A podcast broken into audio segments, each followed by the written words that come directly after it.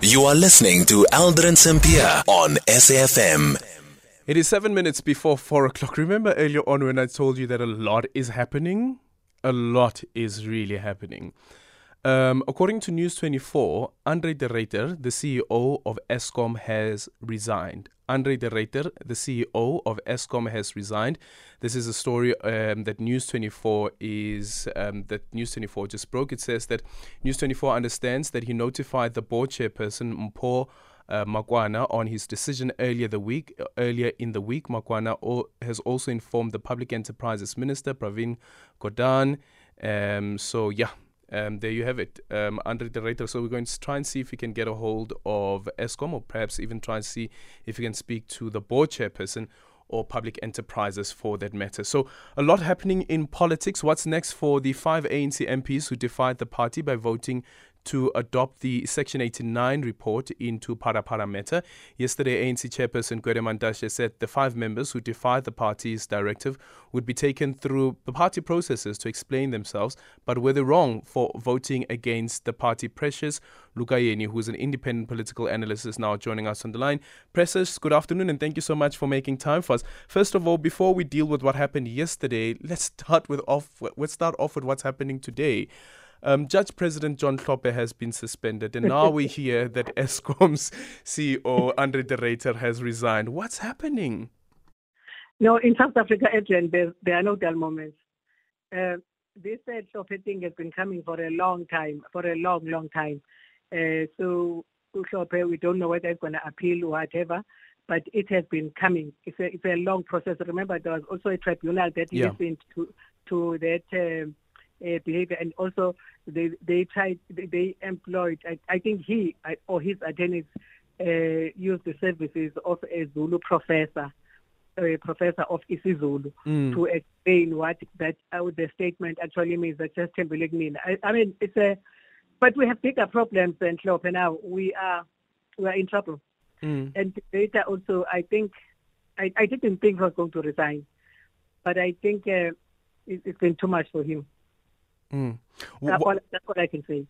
so so when you say we're in trouble, what what do you mean by that?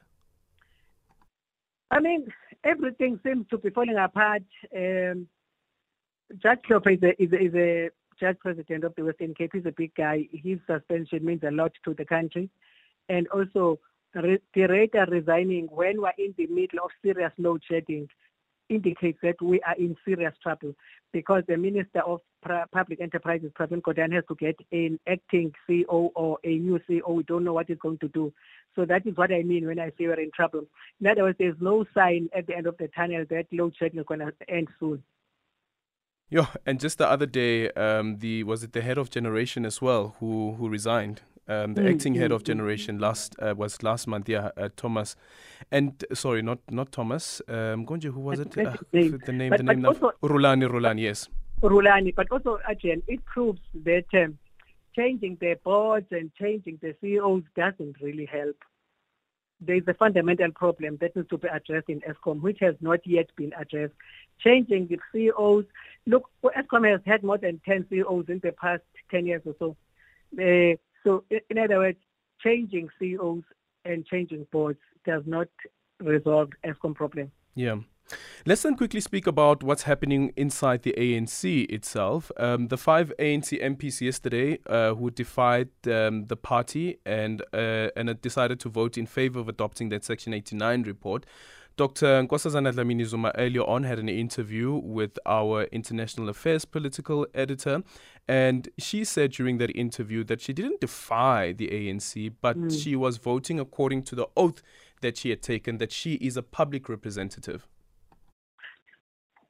Yeah, I, I had that interview. He said he's voting with her conscience. We, we can't say oh, voting with her conscience is wrong, but um, what we need to ask ourselves is uh, is the authority that uh, the NEC has over the members of parliament or the, uh, the those who are ministers or those who are members of parliament, because it's, it's not the first time there is a some vote of no confidence or some impeachment thing. It, it, they, this was done during the Zuma time, but they, they all stood um, with him. But uh, I, I don't know. Truly, I don't know because uh, voting with your conscience is not wrong. But also, I can choose Nkosazana Dlamini Zuma than Lindiwe Sisulu, who decided not to vote because we thought was going to vote with Nkosazana. Nkosazana's vote indicates how disorganized this um, the distractors of Ramaphosa are. Mm. Because the other point that, that she raises in that interview as well is what happened during the December 5th um, NEC meeting that not all people were, were, were allowed to speak. But isn't that the what normally happens in politics that the more stronger faction will win the day? And I remember when Ngoako Ramatlhodi was testifying at the State Capture Commission of Inquiry, that's exactly what he said. He said that you could debate some things in, in, in, in the NEC. At the end of that NEC, the president will then stand up. The president will then speak. At the time, it was Jacob Zuma. And he will sometimes say things that are contrary to what was discussed within that NEC meeting. But as, as people who are outside the NEC, we don't know that um, what what was announced that um, the NEC has instructed all the caucus members of parliament to vote um, against uh, adopting that report. Mm. We don't know that. All we know, what was was um, publicized in the media, is that the NEC has instructed the ANC members in parliament to say uh, no to the to the adoption of that report. We don't know that.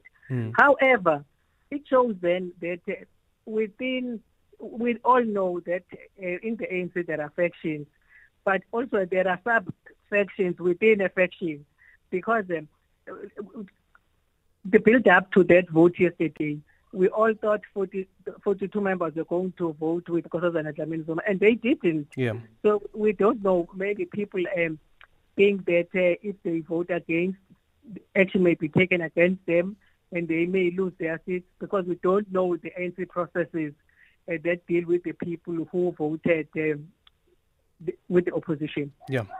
Precious, thank you so much for your time. And actually, during that interview as well, she said this is Dr. Nkosazana Dlamini Zuma arguing that there are people who had voted against uh, the party line during that motion of no confidence in former President Jacob Zuma as well. Um, and they are still NEC members. Nothing happened to them. It's four o'clock.